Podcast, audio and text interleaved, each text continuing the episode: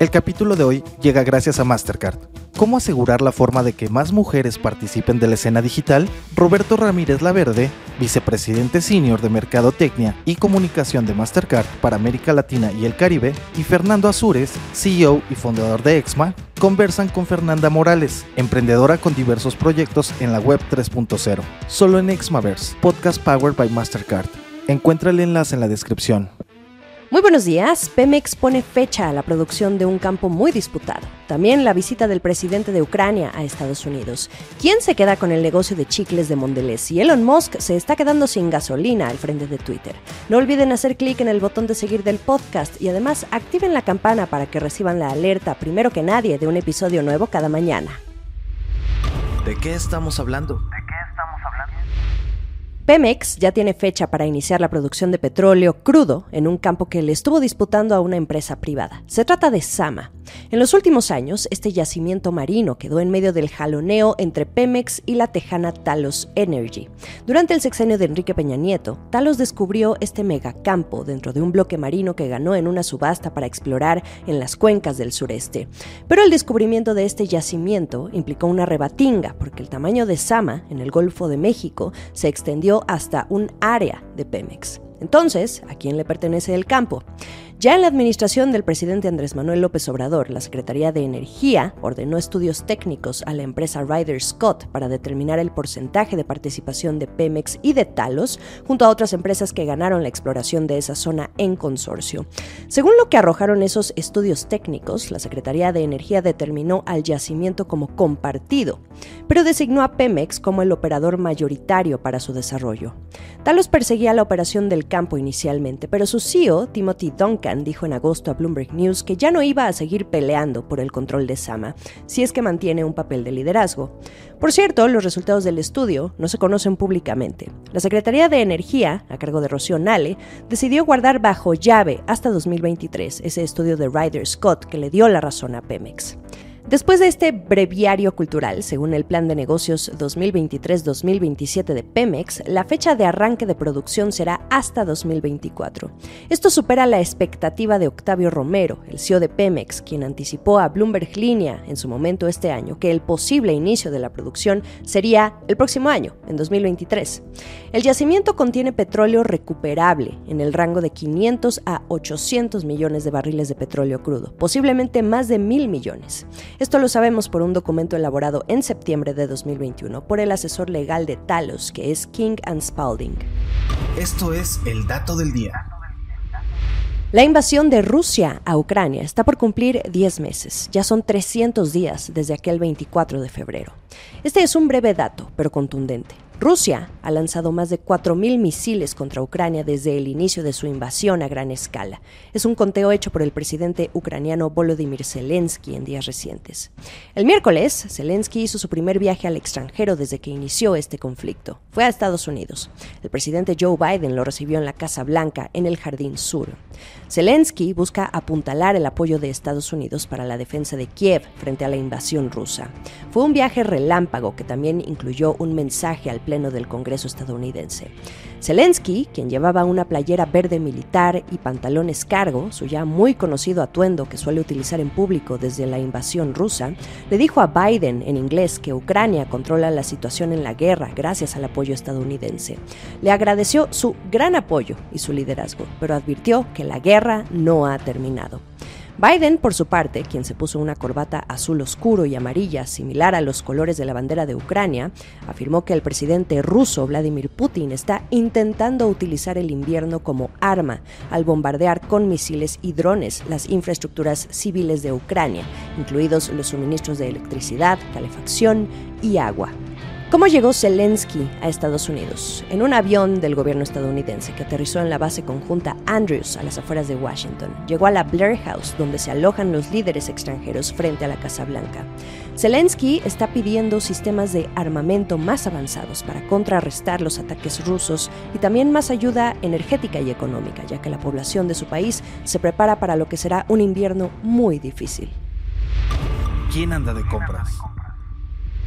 Mondelez, vaya que sigue activa en esta recta final del año. La semana pasada les hablaba de su actividad en Venezuela. Ahora, una empresa le está comprando su negocio de chicles, pero solo en algunos de sus mercados. Se lo vendió a su rival en Europa Perfetti, que es la dueña de Chupa Chups y otros productos. El acuerdo está valorando el negocio en alrededor de 1.350 millones de dólares. La venta incluye marcas como Trident, Bubblicious, Chiclets, Dentin y algunos dulces europeos. Perfetti va a ser propietaria de la cartera en Estados Canadá y Europa, así como de las instalaciones para su fabricación en Illinois y Polonia.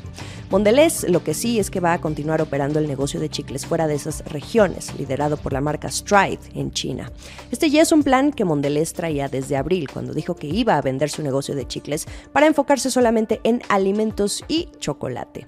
También dijo en ese momento que vendería Halls, que es su negocio de pastillas para la tos.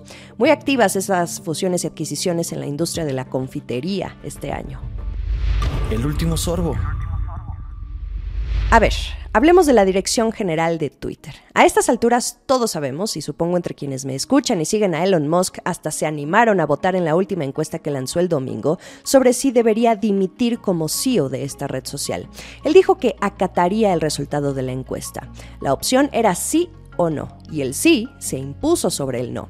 Elon Musk debería renunciar, así lo pidió el público después de dos meses de intensas críticas hacia la forma en cómo ha gestionado los asuntos de la plataforma, el negocio, el capital humano, también alarmar con que la empresa está en riesgo de quiebra y esto ha espantado a los anunciantes, también a tuiteros, algunos con los que incluso se ha enfrascado en una dinámica al estilo a ver quién puede más. Además, también de una manera tan pública.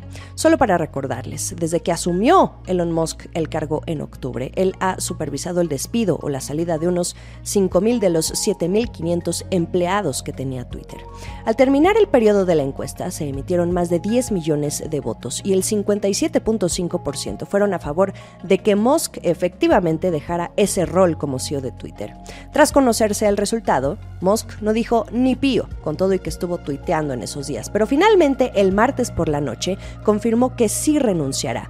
Dijo que va a dirigir los equipos de software y servidores de Twitter una vez que haya encontrado a alguien que le sustituya como director ejecutivo.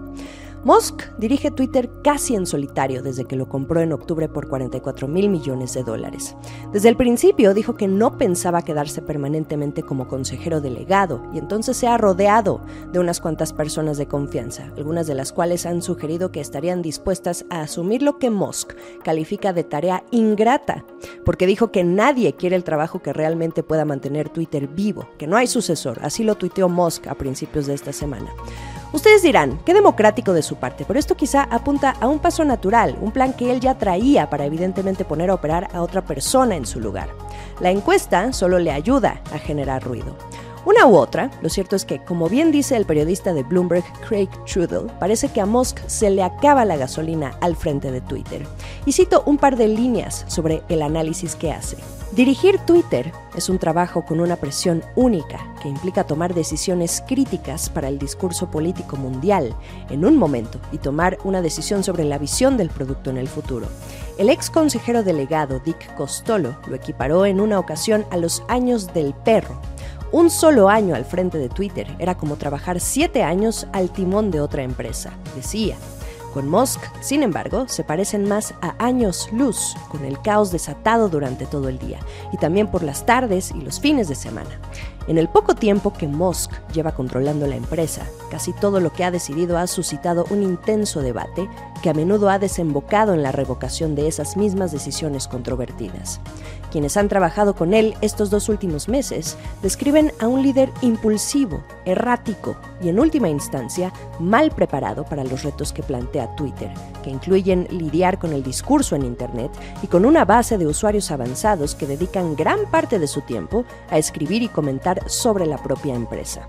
A pesar de haber pasado meses preparándose para la eventualidad de que acabará siendo el propietario de Twitter, Musk se presentó de cualquier forma y en gran medida sin un plan. Ya es jueves, sigamos el resto de la información a través de bloomberglinea.com. Los espero en Twitter para platicar, ya lo saben, arroba Jimena Tolama, pero también a través de la estrategia MX, también en Twitter. Y además estamos en Instagram, Facebook y YouTube. Que pasen un buen día. Esta fue la estrategia del día, escrito y narrado por Jimena Tolama, producido por Arturo Luna y Daniel Hernández. Que tengas un día muy productivo.